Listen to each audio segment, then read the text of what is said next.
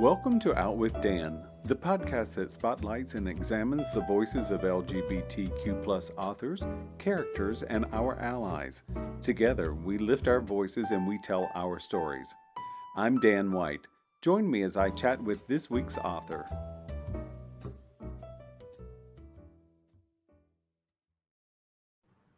Hello, and welcome back to Out with Dan. Today, I'm excited to talk to Thomas Westerfield about Goes On Without the World's Understanding.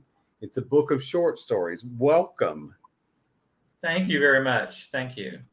I enjoyed your short short short stories. I love that. Already already tongue tied. I loved your short stories. And one of the things that I find is they're they're emotionally driven and so evocative of the characters that you put in the stories. Um, and we talked a little bit about before we recorded about how sometimes things in our own lives appear in things we write. They're not necessarily autobiographical, but emotions. Do you want to speak to that a little bit? Yes, thank you very much. Uh, yeah, I think this it's it's very easy. Of course, in stories, we sometimes, not all the time, but we sometimes use some part of our lives sure. or some parts of other people's lives. Sure. Um, but I think we fall into a trap of only valuing those stories which are autobiographical or based on real life because um, imagination, empathy are the keys to not just fiction, but I think to life. Mm-hmm. Um, but by stories, I think, even if they're have some beginning basis in reality or my life, someone's life, they don't work. Stories, at least my stories, never work until the characters, I see them, I hear them. They are people outside of me who surprise me. So that even though I might have a sense of where the story is going, mm-hmm. um, or know where I want it to end, they will sometimes say or do things that totally surprise me as I'm writing it. All of a sudden, they're doing and saying something that I just was totally unprepared for. But I think, in in all honesty, those stories, all my stories, are emotionally and spiritually mm-hmm. autobiographical for sure. I'm revealing a lot more of myself, not necessarily the personal details of my life experience, but a lot of the details of how I feel and navigate the world and what my heart uh, takes in of the world. I, you know, I agree. At least that's what I get from reading your short stories. You know, what I find is your characters may have some similarities and may have some really, really wide differences. Mm-hmm. So, you mm-hmm. know, you see that but what ties each of your characters is there's a big emotion in what's going on with that character. Mm-hmm. And I'm going to start with the shortest one of all, and that's Ideal Lover. And give us a little setup about Ideal Lover, and then let's talk about how fun it is. well, it's just uh, what the old days. I mean, this story actually was written many years ago, uh, but I've always liked it but in the old days, of course, you didn't have uh, swiping on uh, Grindr. You had the you had a gay newspapers in the back of the newspapers, or like the Advocate in the back pages. You would have the personal sections. Mm-hmm. Sometimes those personals were one or two sentences. Other times there would be a paragraph or paragraphs. So I just let this story be about um, all the things, just just the list of everything you always want in a or what a person would want or a, in a lover. And then, uh, without giving it away, there's a last line caveat. You know, mm-hmm. just a little a little twist right at the end about this ideal person. Well, I, do. No, I'm sorry. I've been very interesting. You're one of the first people who's actually mentioned this story of all the stories that I've talked about. People, you're the first oh. one to mention that one. What, what did you like about it? So what I loved about it was I because I remember those ads in newspapers right. and magazines. But you know, I what I when I was reading through it, it wasn't it wasn't what some ads over the years have been no fats, no femmes, no blacks. It wasn't that.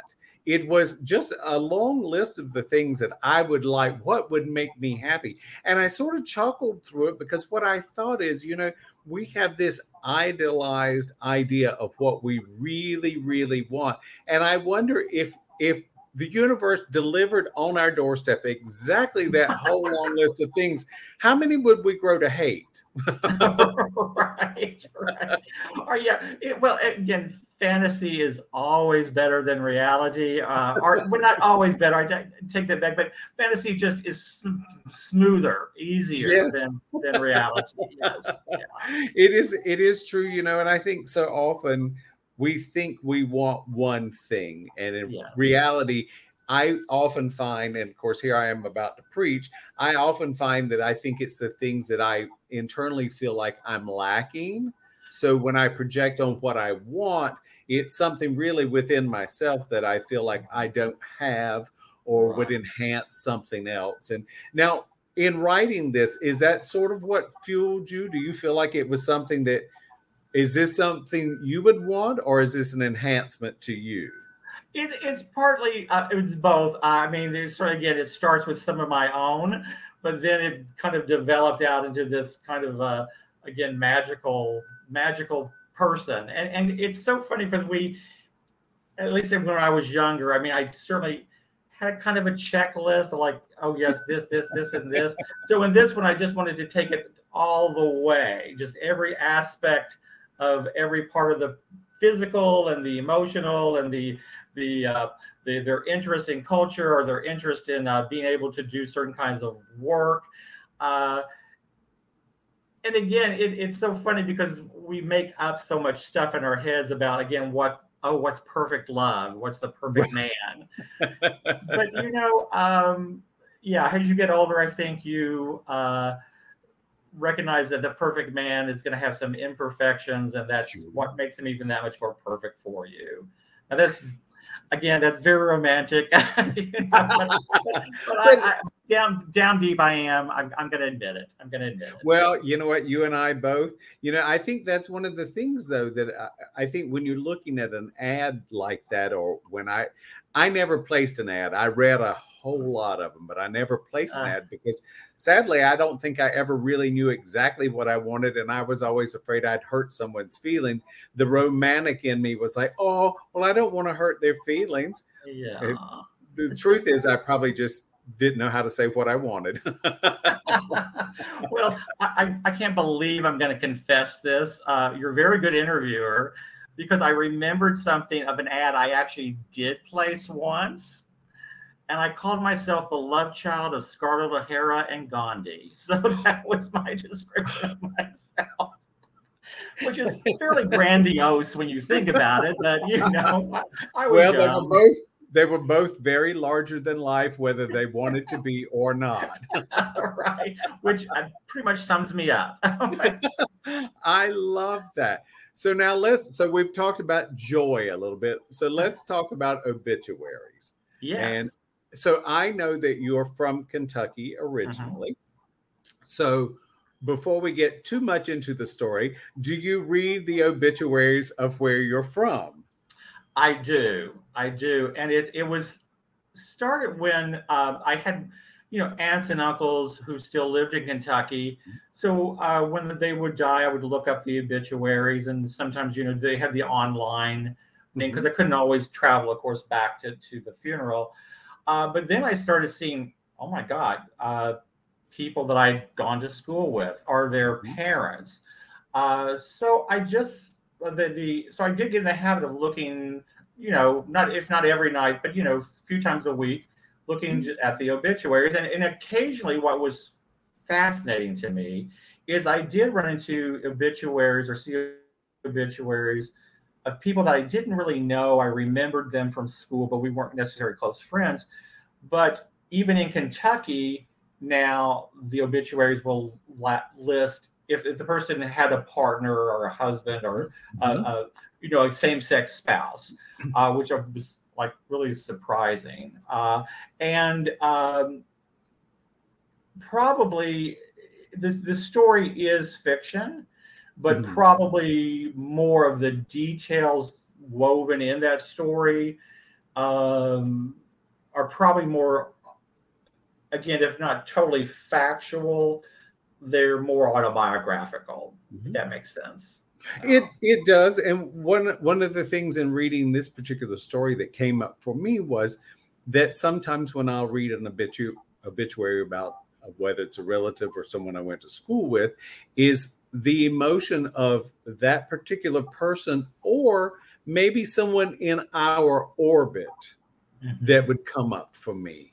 Um, right. Um, I, and I will say that while I was reading your writing, this was a bit of uh, biography of me oh. in the oh. fact that a couple of people that I went to school with who were particularly uh, horrible bullies yes. have passed on yes. or i've come face to face with them later and i'm i was really captured by the emotion in this piece yes well this is this was is for me something i keep getting surprised by and i'm trying to and i'm i think i'm finally starting to accept because you know we've i mean not necessarily all of us but a lot of us have gone through therapy and worked through all the issues and you know especially at my age it's like oh dear god it's it's boring me now, you know. So, right. but it is surprising some of these true traumas, some of mm-hmm. these genuine um, moments that we haven't thought about for a long time or, or revisited for a long time.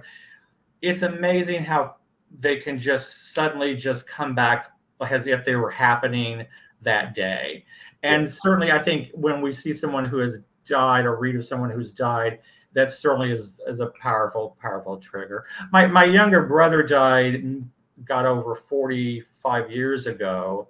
Oh, wow. Uh, and, you know, sometimes it almost feels like a dream, like, mm-hmm. you know, mm-hmm. uh, or something very long ago. But then once in a while, ever occasionally, I think of him uh, not just in a sad way, but in just a mm-hmm. funny story way. And we're back, or I'm back, you know, together with him. So I think that's the we we can't, you know, it's yes, we have to uh, move on from the past, but the past never leaves us, and it shouldn't. It shouldn't. Totally agree with you, Thomas, because I think that's how we got to where we are today. I mean, whatever all that past was, good, bad, or indifferent, is part of what got us to where we are today and how right. we deal with life. You know, I I know that I remember seeing in an obituary at one point someone had passed away, and I thought, well, of course, I had to make it all about me. I thought, well, I have I have unfinished business with you, yes. and you know, once I worked that through my mind, it was nice to be two or three thousand miles away, so I didn't come out of my mouth at a funeral. right. But it is exactly. funny how something that has been impactful, positively or negatively, we can recall it with such with such a vivid imagination and can feel that emotion. Right, right, and I and again, yeah, I, I think it's important to to honor that. Uh, again, age and some degree of wisdom has led me to okay, don't wallow in it, don't stay there in it.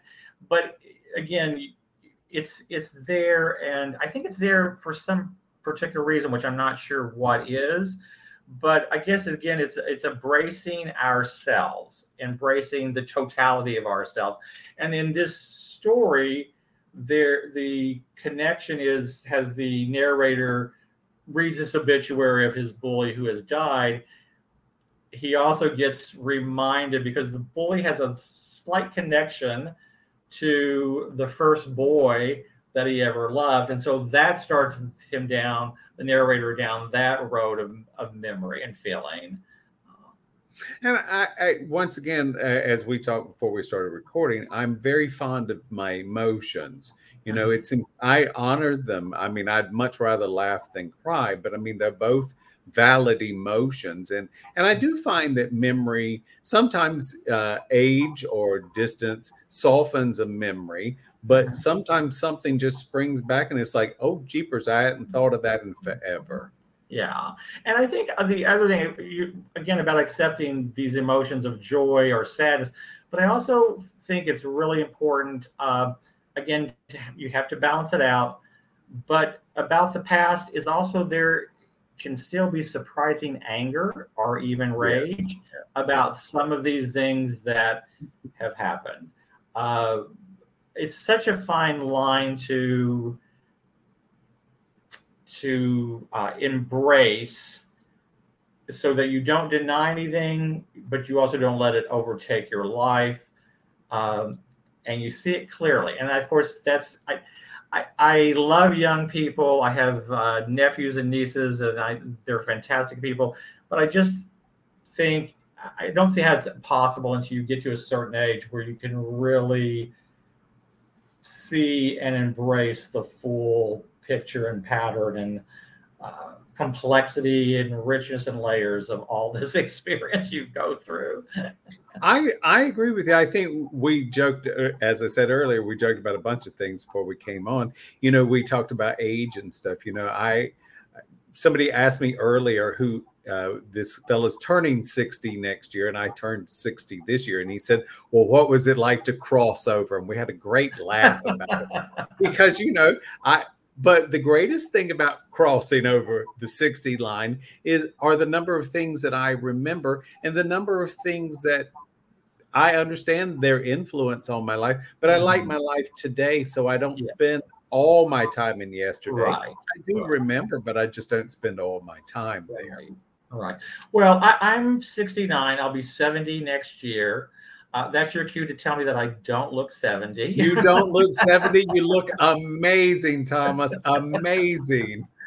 But the thing is, I mean, with again, without self pity, uh, if you're turning 70, that means I probably my chances of being dead in 20 years are excellent. So, so yeah, I want to live those that, yes. that, sense of finite time is certainly here and I just I want to live it and enjoy it and not be the person I was for the first 20 years. Well, yes. I, do, I never want to go back to that. So yeah, I so yes, I, I I'm looking forward to you know, not not all the aches and pains, which I, I the old I don't I'm sure you haven't fallen into this trap yet, but unfortunately, men my age, one of the first thing we do it's like, oh, how are you? Well, then we just immediately go down the list, you know. So I'm trying to avoid that that habit. But uh, except for those issues of old age, I really want to enjoy the some degree of wisdom,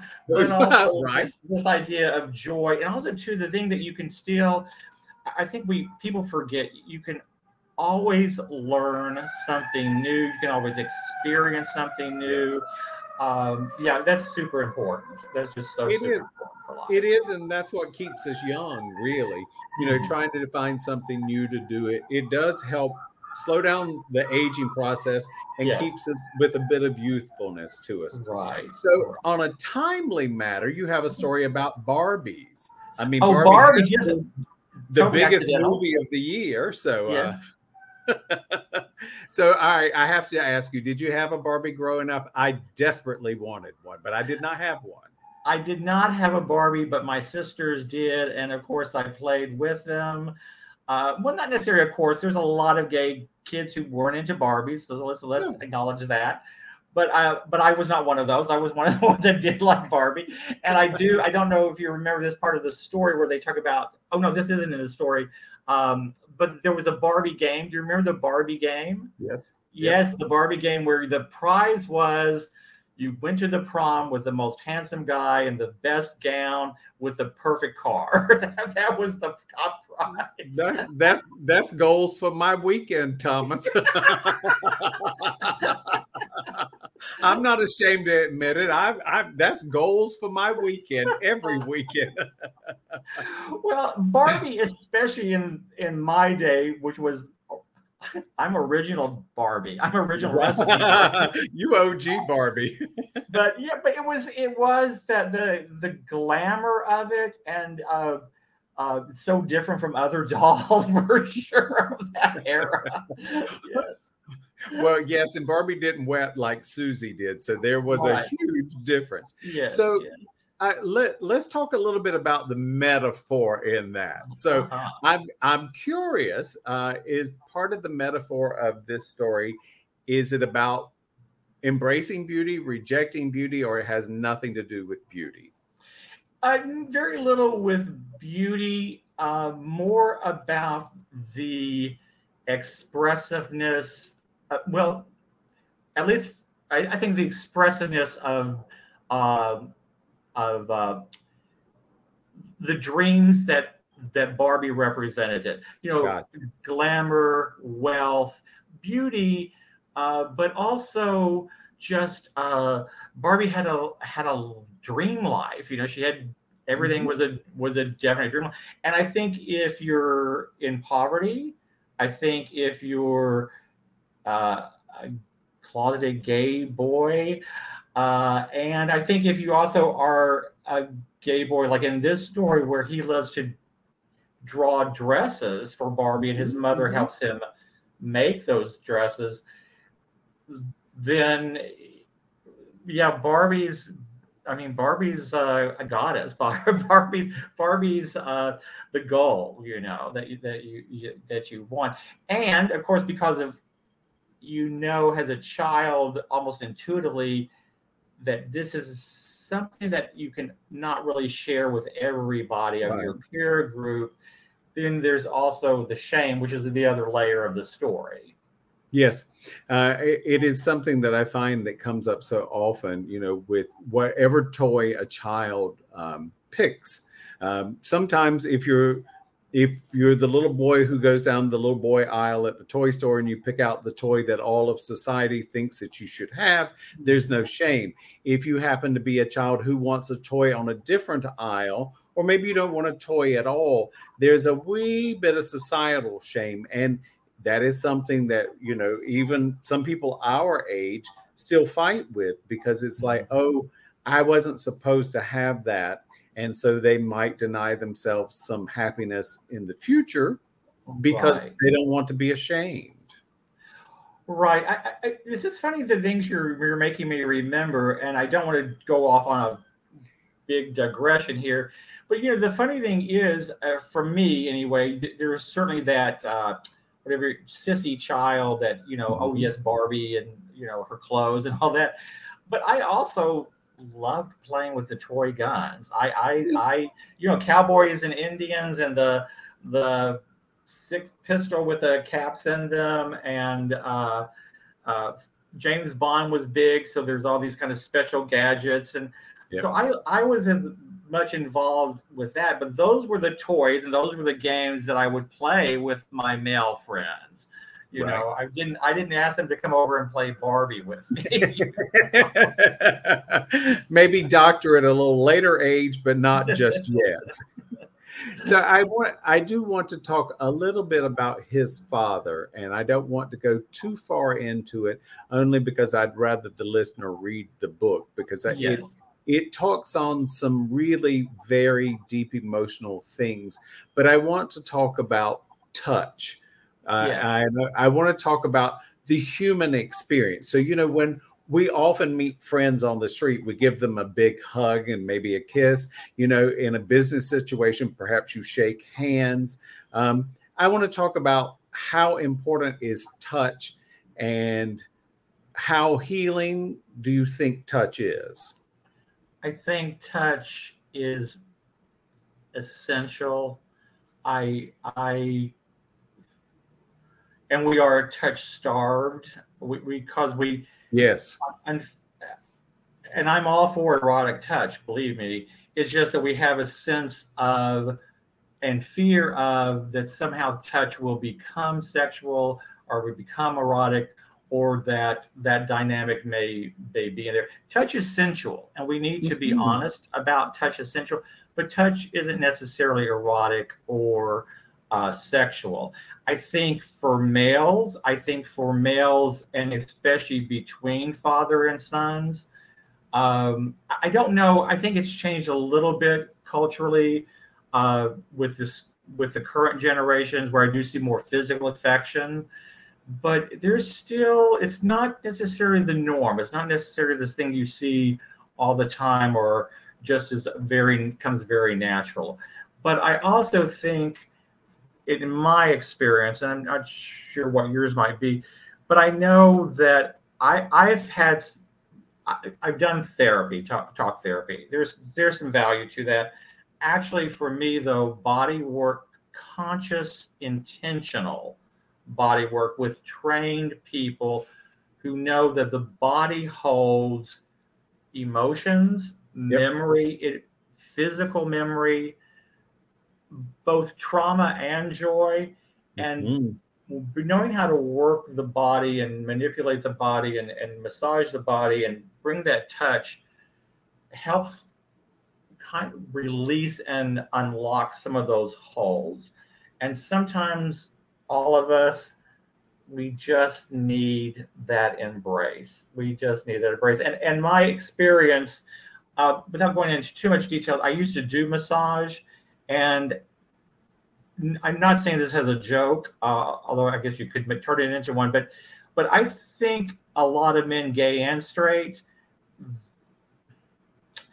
father hunger, you know, uh, that need not say we're daddy, but just mm-hmm. that need mm-hmm. for affirmation by another male, especially an older male. It, it's it's a it's a true thing. It's a genuine hunger, a genuine need, and yes, I very much believe in touch has has necessary and certainly has healing. It, it definitely heals. Well, I from reading the story, I really believe that's where you would go with it, and I'm glad you did because I feel the exact same way. If you need validation, Thomas, I, I always need validation. I'm going to be totally honest about this. External validation for me is better than internal validation. I know we're not supposed to say that. I, I take it. I take it. Okay. I totally agree with you. I, I and I think for me, I think reading this story, that was one of the things that came up for me. You know, it's at a certain point in life, I think from childhood to adulthood, there is definitely a chasm that that appears with the majority of humans on the face of this earth with our friends we may embrace and and be very affectionate but especially in a time where someone has had some kind of trauma or a loss in their life that simple act of touching, and you don't have to talk, just simply be there. Right. That is so cathartic. And I think it's, I don't think it's easy for most humans once we get to adulthood to do that. But I think uh, we have to sort of look for it if we need it. We have to look for it because it will certainly make our lives better and it will enrich the person you ask to help you. Right. I, I think a couple of things. I think silent intimacy, intimacy that is not about talking, and and intimacy that has touch but doesn't have like again a lot of activity. It's just, yeah. just being held in touch. I think that's a real. We are not. This culture does not in any way encourage silent intimacy. I think the other thing too is we're talking about this the importance of touch, of course, for ourselves, but in this story, too, that that touch also means something for the father in yes. the story, for the adult in the story. That is not just what the son needs; it's also something the father needs. And I think we, or at least I, certainly forget. You know, again, like most of us, I can get a tad self-absorbed at time with the you know, well you know the endlessly fascinating subject of me but uh, absolutely uh, but i think uh, yeah uh, especially again maybe with older people uh, people in our lives that we sort of maybe take for granted or don't think about in terms of like oh that they may need intimacy or touch or just uh, a acknowledgement that uh, we just we did we don't give it to them and we just don't think about it but we everybody needs to be thought about. I i agree. You know one of the things i was discussing with a friend of mine recently is you know oftentimes when someone passes from this life to another life i've heard people say over the years oh well i just don't know what to say to that person that's just it that's the nail you know hitting the nail on the head with the hammer you don't have to say anything most right. people simply want someone to listen to them or be there. You don't you don't have to fix the world because you're not going to be able to. You just have to be present where you are. Right. It's, well, and especially when you're talking about when people die, yeah, I, I, that's a whole other story about grief. but grief, yeah, uh, yeah. How how did again? Just with us, just again, we all have a problem, myself included. Just shut up and be. Just shut up and be. You know, that's really it is that simple, but for some reason it seems to be a struggle that some of us have. You know? well, I don't want you to shut up because I have just enjoyed this. Again, the book is called Goes On Without the World's Understanding, and it's by Thomas Westerfield. Thomas, do you have a website or social media you would like to share? Uh, I have a website, thomaswesterfieldwriter.com. Uh, if I could, it has information about all 13 stories of the book. It has the links to both Amazon and the publisher's website if you'd like to buy it. Also on the website is a script of a play I wrote uh, called Monasteries. And earlier this summer, um, a friend, a director friend of mine, uh, brought um, a cast of three of the cast were New York actors. We did a Zoom reading it was a very uh, wonderful experience. I realized, I honestly realized I had written, I did not realize I had had that much talent. I, I really had written a very, very good play with great things in it. Uh, so we're trying to just get people interested. I am going to write a new version, but online on my website, thomaswesterfieldwriter.com, there is a PDF of the play script of Monasteries urge anybody who wants to read it, download it, print it out, read it, spread it around to all your friends who are in theater. Uh, we, we just want to try to see if we can bring that play back into the world. So, and as for social media, I'm also oh, sorry. No, no, I was just going to say fantastic. Uh, uh, social media, to be honest, uh, I hope to die without ever having been on Twitter and Facebook. However, uh, I am hypocrite enough that I have no problem exploiting my friends who are on Facebook and Twitter. So uh, anybody watching this that wants to link this uh, podcast or link my website, please do. please do. I'm glad to go viral. You're right. Thank you.